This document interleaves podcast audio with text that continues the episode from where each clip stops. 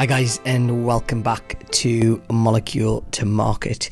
If you're getting a little bit of background noise, it's because my 2-year-old is snoring just behind me, just enjoying his afternoon nap on our vacation.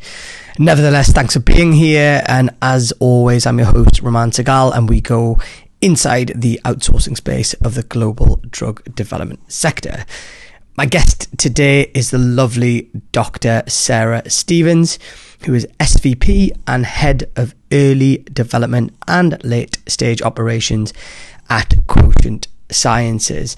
I really enjoyed my conversation with Sarah. She is someone that I fortunately met a few years ago when my family relocated to Boston, and Sarah and her husband were very kind to give us some pointers on, you know, relocating to Massachusetts with kids and all that type of good stuff. It's been incredible to watch Sarah's career continue to progress to where she is today in a very senior role in the executive team at Quotient Sciences. We covered quite a lot of ground today in the interview, and particularly one of the things that I find fascinating, which we talk about, was Sarah's, I suppose, non-traditional pathway to where she is today. She tends to take on roles that you would traditionally associate with guys in the outsourcing space, and she is a real kind of role model for young women. And we talk about that, and she includes some fantastic tips for young female leaders. Look out for the definition of translational pharmaceutics, which is a concept that I didn't know about, and how that helps with early phase drug trials. And also we cover some ground on personal terms as well. Sarah was kind enough to be very open and transparent about her recent challenges with breast cancer, and that kind of humility and vulnerability, I think, is a really beautiful thing in terms of just helping others in that situation. For background, Sarah is the Senior Vice President and Head of Early Stage Development and Late Stage Commercial at Quotient Sciences, with an oversight for all global sites and operational functions from early development programs through to late stage and commercial manufacturing. Sarah oversees deployment of Quotient's unique platform for integration, Translational Pharmaceutics, which eliminates white space between these traditional siloed drug development areas. Prior to this role, she was the VP of Drug Development Scientists, with responsibility for drug development consulting and the creation of an integrated programs across the organization. Located in Boston, Massachusetts, Sarah's experience spans a range of scientific and leadership roles within the drug product contract development and manufacturing space. Sarah received her PhD in pharmaceutics from the University of Manchester and her M.Pharm Pharmacy from Strathclyde University. As always, thank you so much for listening. If you get a moment today, please give us a little 5-star rating and on the App Store of choice, and share this episode with a friend or a colleague that works in the sector. Thank you to my team, Hannah, Gemma, Tony and Roxana, who helped me pull all of this together. Very grateful for them, because without them, this would not be possible. And beyond that, enjoy today's episode. Hi, Sarah. Welcome to the show. Hi there. Thank you for having me. Our pleasure's all ours. It's been a while in getting you on the show, so I'm really glad that we're able to bring your story to our listeners. So just to start off with, Sarah, give our listener a bit of an overview of your background, how you got into the sector and how you got to your position where you are today at Quotient Sciences. Yeah, happy to. So, yes, I started out life as a registered pharmacist in the UK. I graduated from Strathclyde University in Glasgow, which is where I'm from, and knew, I guess, from the outset that I, was more interested in following kind of the scientific path, as opposed to the clinical route that, pharmacy can also provide. So from there, I went on, continued with my studies for a considerable period of time, moved to Manchester in England and did my PhD in pharmaceutical chemistry formulation development there. From there, I went right back to Glasgow, actually, which wasn't necessarily in the master plan, but had a great opportunity to do some postdoctoral work back at Strathclyde University. So from there, I made my move into the CDMO world, where I have remained ever since. And first of all, held bench scientist roles at a company that was then NCAP Drug Delivery. And we were focused on liquid fill of hard shell capsules. And I guess they've had a couple of different names above the door since that time. From there, and actually coinciding with the birth of my first child, my daughter, who is now 11, I moved across to what was then Aptuit's sterile development and manufacturing business, also in Glasgow. So kind of unintentionally remained in Scotland to begin with. From there, or within the Aptuit site, I was responsible for the development part of the business, the early development part of the business there, and then went on to be the general manager for a few years before we moved as a family across to where we are now in Massachusetts. So hopped across the Atlantic, and the driver for that was that the site in Glasgow had been acquired by AMRI. We were then part of a broader drug product division, and we moved across here to Massachusetts, where AMRI had another sterile manufacturing site, and I moved over here and became the general manager of the business there too. So many, many years, enjoyable years as part of Aptuit, and then AMRI, by then predominantly in kind of general management leadership roles within the drug product development, manufacturing, services space. And around 2 years ago, not quite 2 years ago actually, made a significant move across, leaving AMRI and joined Quotient Sciences, where I am now. So yeah, it was a significant moment in time for me. I actually was diagnosed with breast cancer several months before that, and just kind of big turning point, reevaluation, what I want to do, and it all kind of stars aligned in a way. The opportunity presented itself at Quotient Sciences, and so I made the move across there and spent the first 9 months or so as part of our drug development consulting team. We have a really strong team of people that are incredibly knowledgeable across all parts of the kind of drug development process. They work consultatively, collaboratively with our customers as we, scope projects and then go on to deliver the work within the organisation. So it was a fantastic kind of inroad for me. I was able to become really familiar with what Quotient does, what differentiates us, all of our services, our customers and so on. And then moved to a role as part of our exec leadership team with responsibility for all of our early development and late stage commercial services. So essentially spanning everything that we do across four of our locations, both here in the US and in the UK.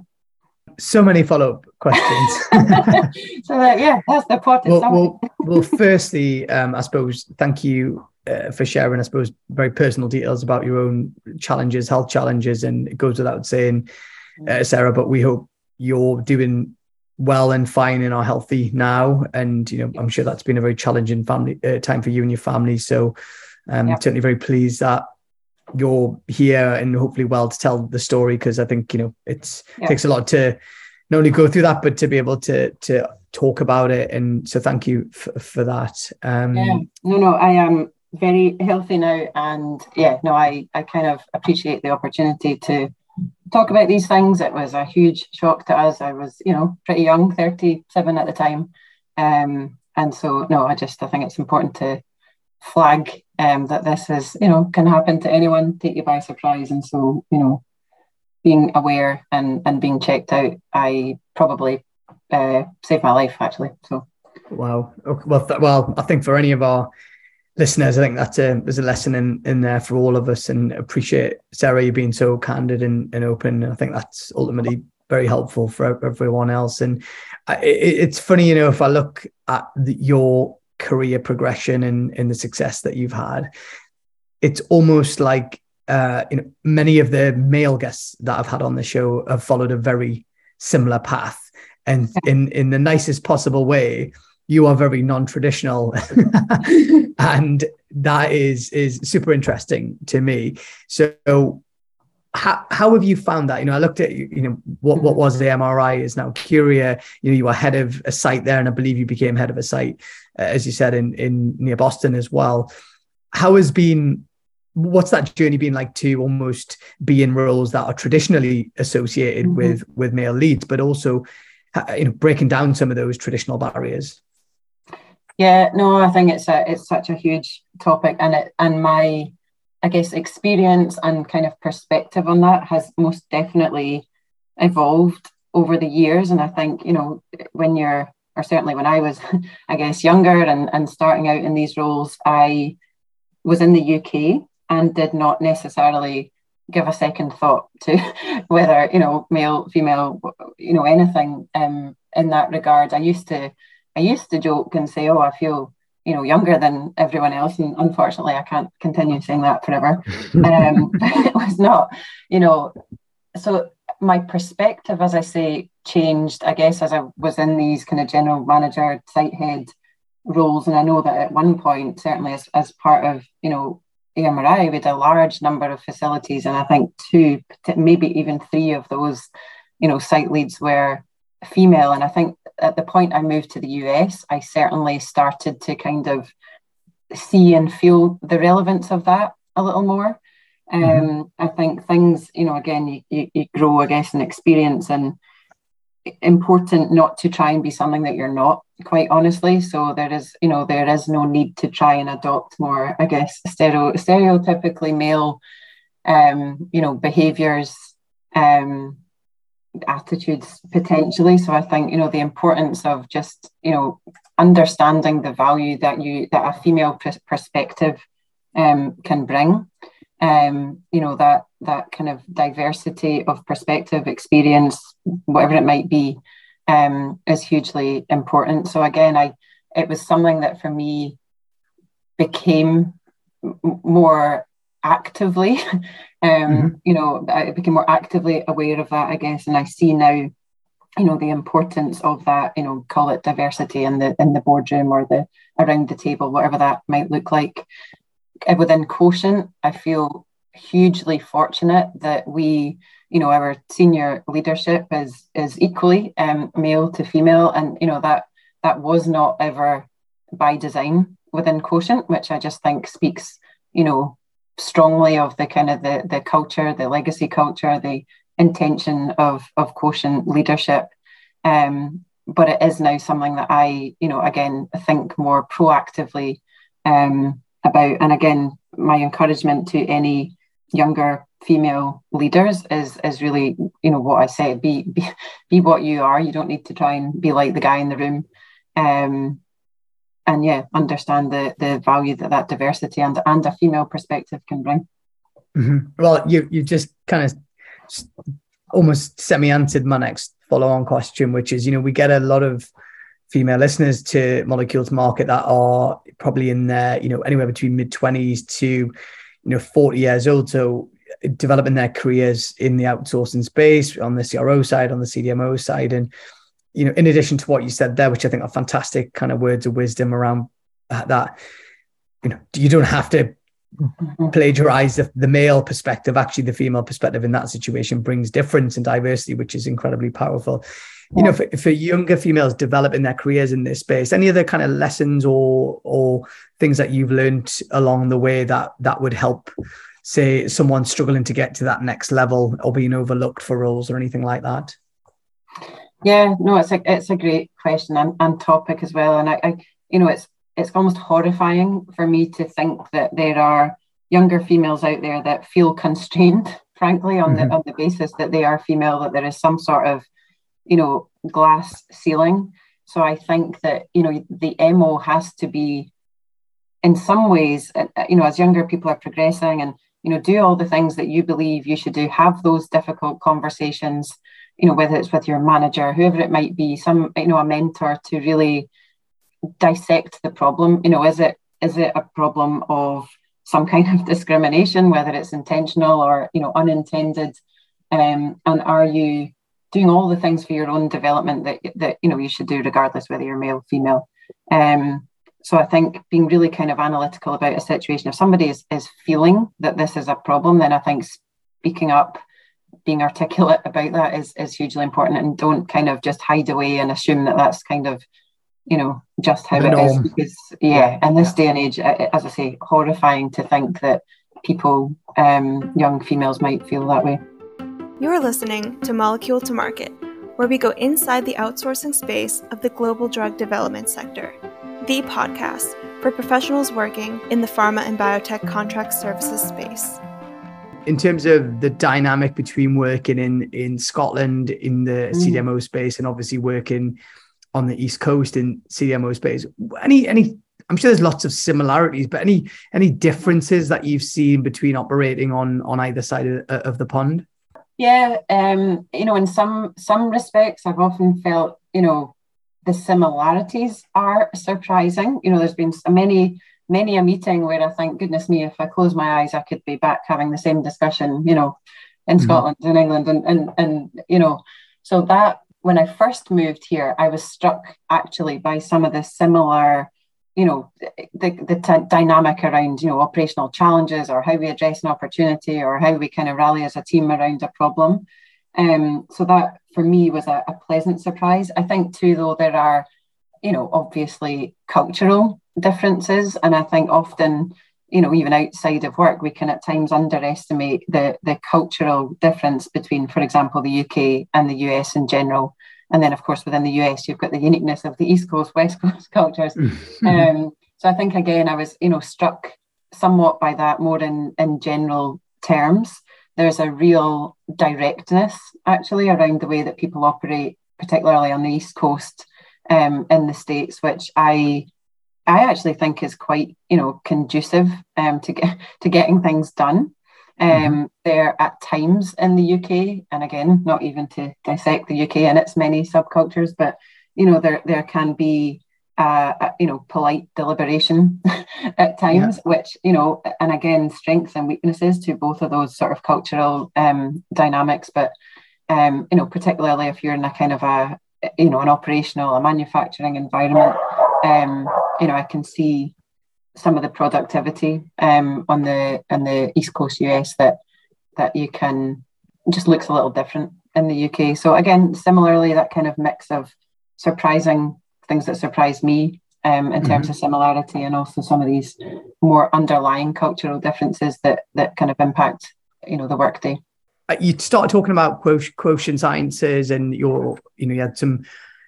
You know, obviously, you were phenomenally successful at Curia, and you I think, you know, I know firsthand you're very, very well thought of there, because I know several people at the organisation. So, what was it about Quotient Sciences that interested you, that intrigued you to want to try something different? And I suppose secondary to that as well, you know, for any of our listeners that have heard of Quotient or haven't heard of Quotient, give us a bit of an overview as well of the organisation, because it's really grown substantially in recent years as well.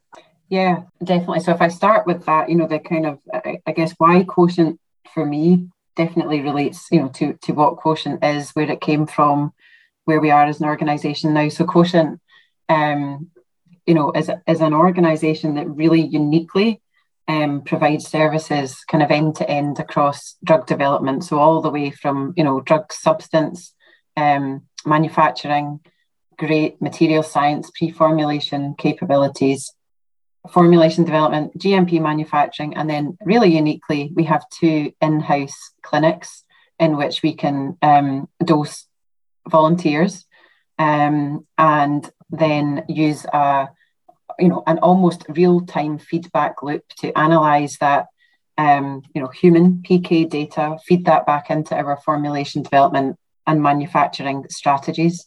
So essentially, that's a really unique platform that we have. It's Translational Pharmaceutics.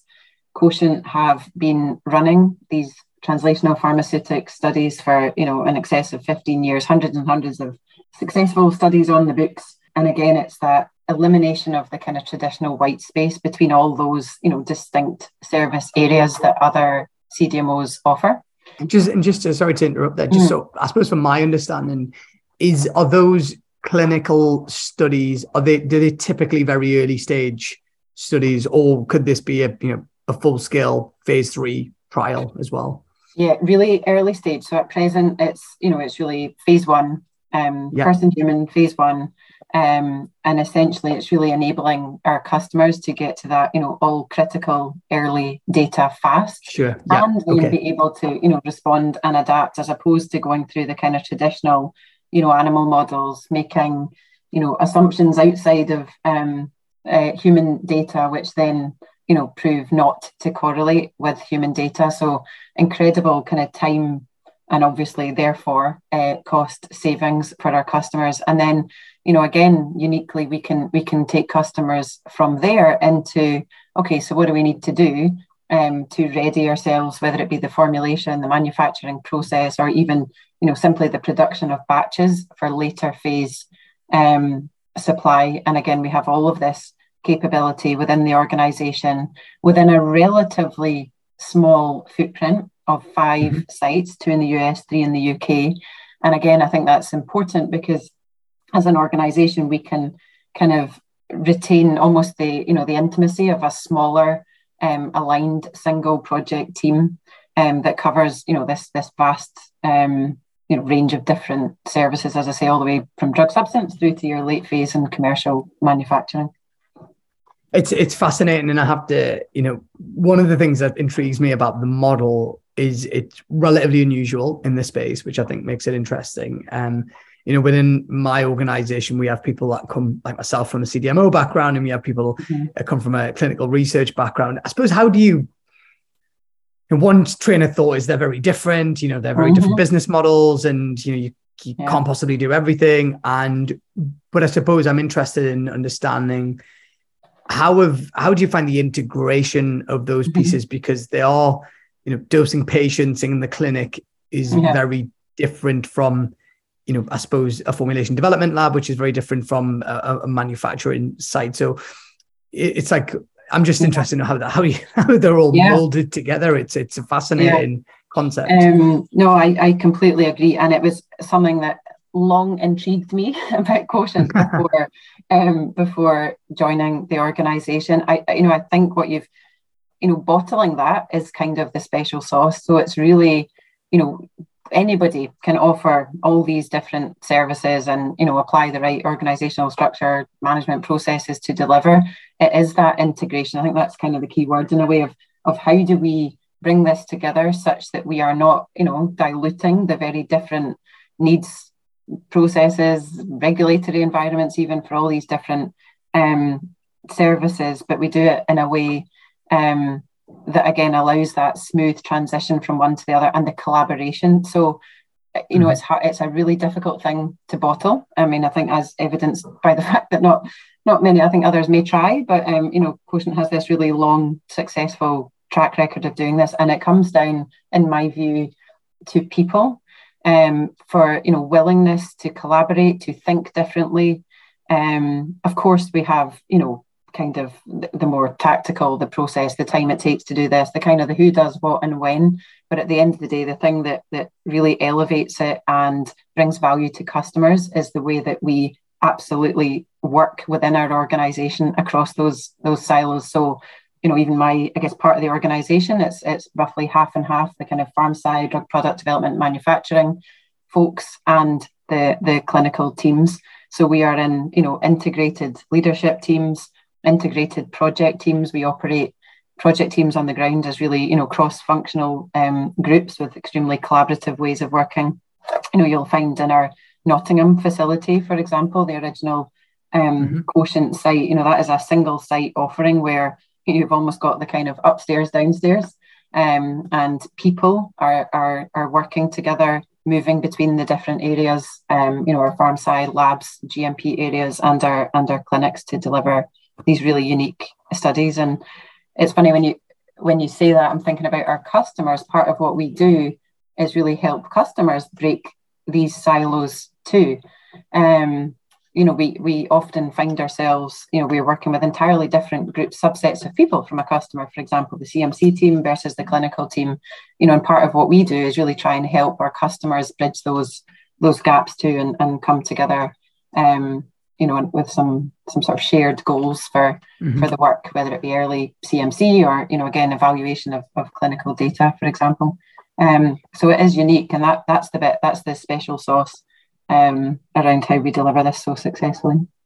Yeah, it's a fascinating model, and, you know, hats off to Quotient who've managed to, you know, pull this off to date. And it's funny because I remember when I first started my business, we had a client, a CDMO client in Nottingham, and Quotient were nearby, and were very much seen as, well, we don't compete with them, they do kind of patient stuff, and, you know, they're not making. But obviously, it's been incredible to watch the business grow and evolve into something. And I suppose we're kind of tipping into one of the areas I wanted to ask you about, which was around, you know, the future and trends as we go into 2023. So I suppose on that point, I suppose before going into, you know, what are your thoughts on, you know, things our listeners should be thinking about or looking out for in 2023? This, the model that you guys have, do you see others trying to adopt a similar approach? I can see why they would try to do that, but also see the challenges, the inherent challenges that we've already explored. But do you guys see that as being, you're a bit of a pioneer in that space and that probably is going to be the way forward? Or do you envisage, I suppose, the traditional approach, which is a relatively separate, albeit there might be some loose strategic partnerships or that type of thing? So I think, I mean, in terms of others, and we do see others, you know, trying to adopt this approach, and again, completely understand why. You know, we see that as healthy, to be perfectly honest. We've been doing this as an organisation for so long, as I said, certainly well in excess of 15 years now. And, you know, the old school Quotient folks will tell you it was not without its challenges for, you know, for probably the first few years. So it's really that learning curve, you know, adapting, responding to things that didn't go well, you know, so the learning curve, you know, the ability to kind of implement this takes time, and it's not all, you know, quantitative stuff. There's a lot of, you know, soft behaviours and processes that go in to make it a success. So, you know, I think we see any competition as healthy competition, and I don't think there's too many people necessarily trying. So yeah.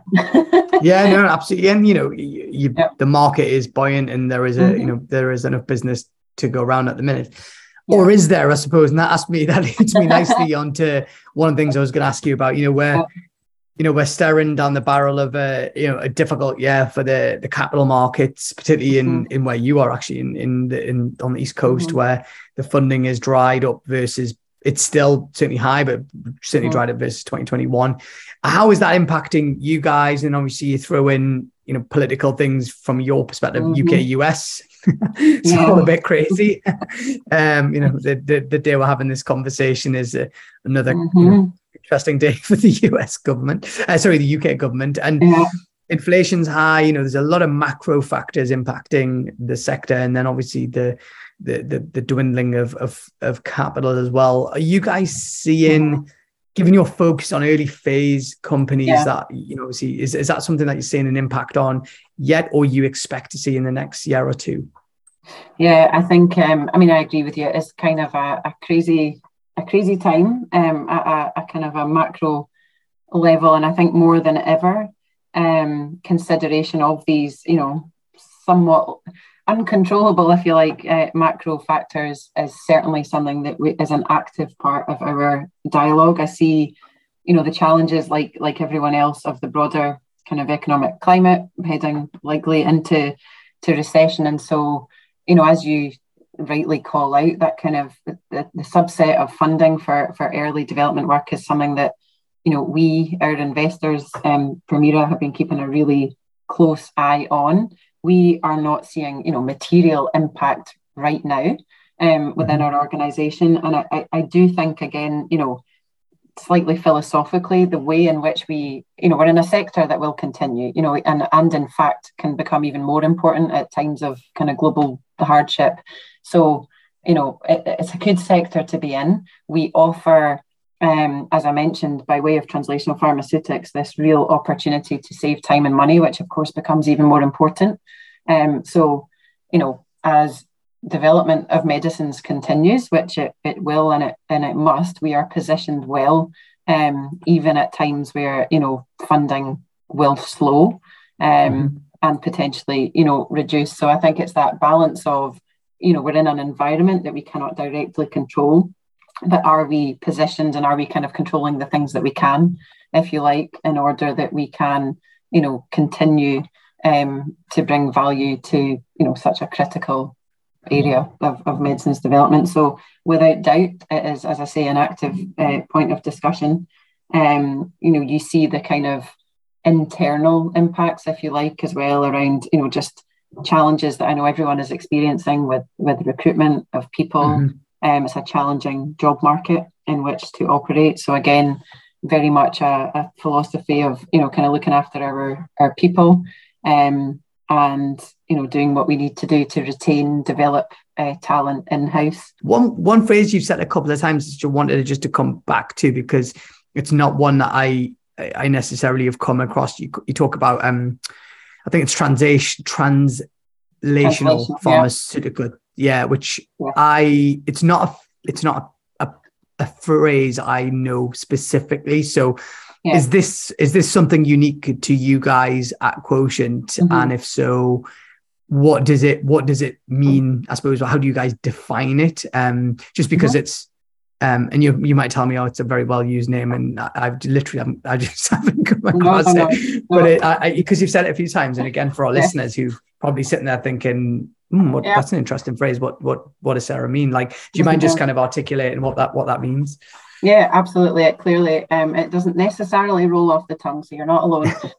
So translational pharmaceutics, that is a trademarked Quotient phrase.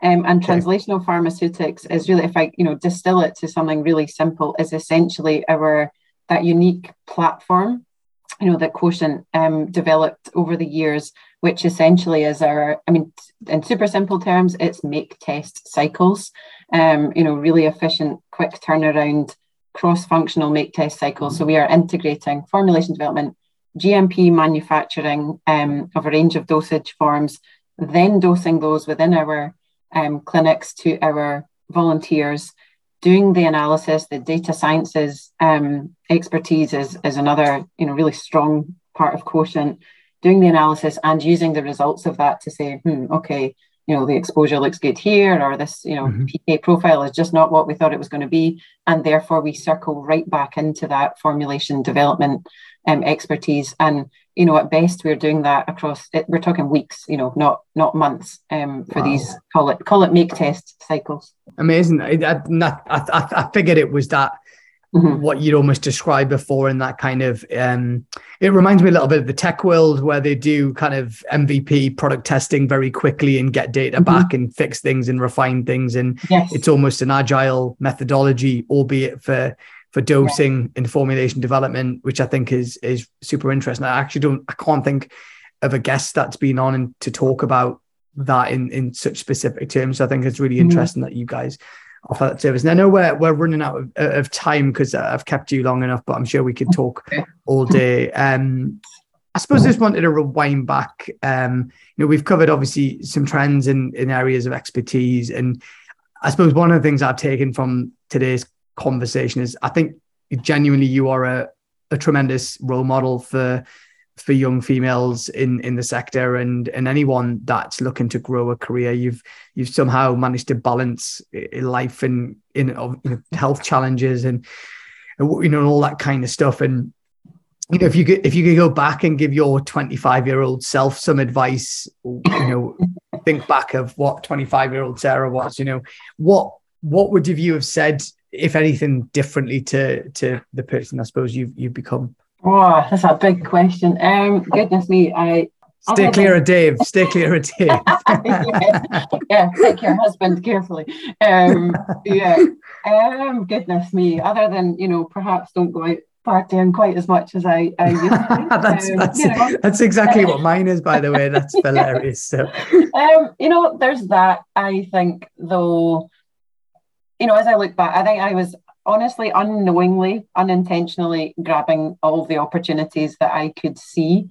And they weren't necessarily placed right in front of my eyes. And so, I think if I could go back in time, I would do that as I did, probably with a little bit more, thoughtfulness. So I guess my words of wisdom would be confident. I was not, particularly confident. I probably come across more confidently than I at times feel even today. But so I think, be confident in your choices. What I said at the start, don't feel you have to be something other than you are to compete.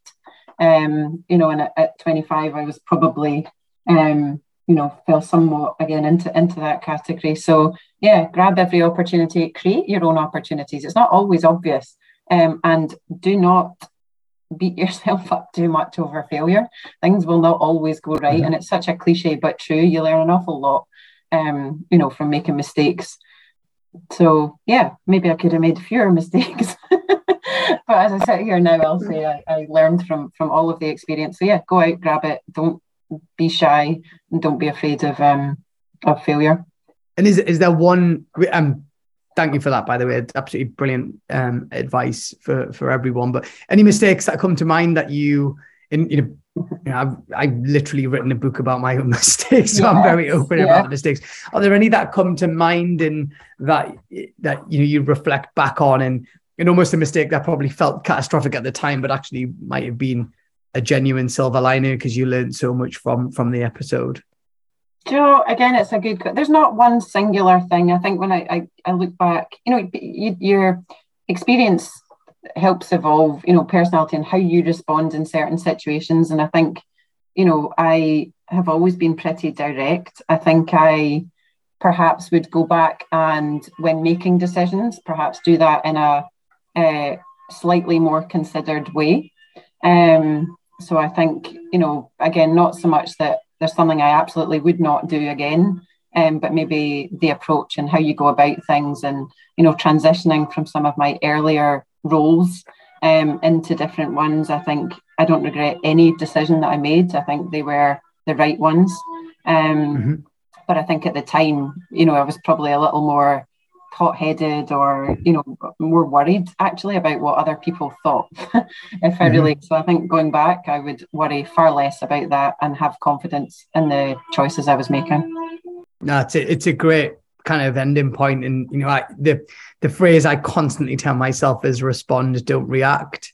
And it's that kind of, something happens and your instinct is to react to the situation. And sometimes it's useful to just take a breath or two and have a bit of thinking space before responding to a situation. And that can lead to a very different outcome. And I think that's a great place to conclude the conversation today. Sarah, honestly, it's been so lovely to have you on the podcast. I know this is going to be a popular episode and I'm expecting, many comments and feedback because, you really are an inspiration to many people in this space, and it goes without saying, but we wish you, good health in the future and given what you've been through, and thanks for being so open and honest and authentic on the interview today because it's been fantastic.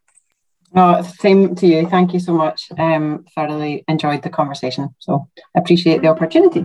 Thank you. Thanks. Take care. Hi again, thanks so much for tuning in to Molecule to Market. We hope you enjoyed today's episode. You can find more shows on Spotify, Apple Podcast, or wherever you like to listen. Get in touch with us on our website, moleculetomarketpod.com, and follow us on LinkedIn or Twitter, and we will see you again next week. You're listening to Molecule to Market, where we go inside the outsourcing space of the global drug development sector, the podcast for professionals working in the pharma and biotech contract services space.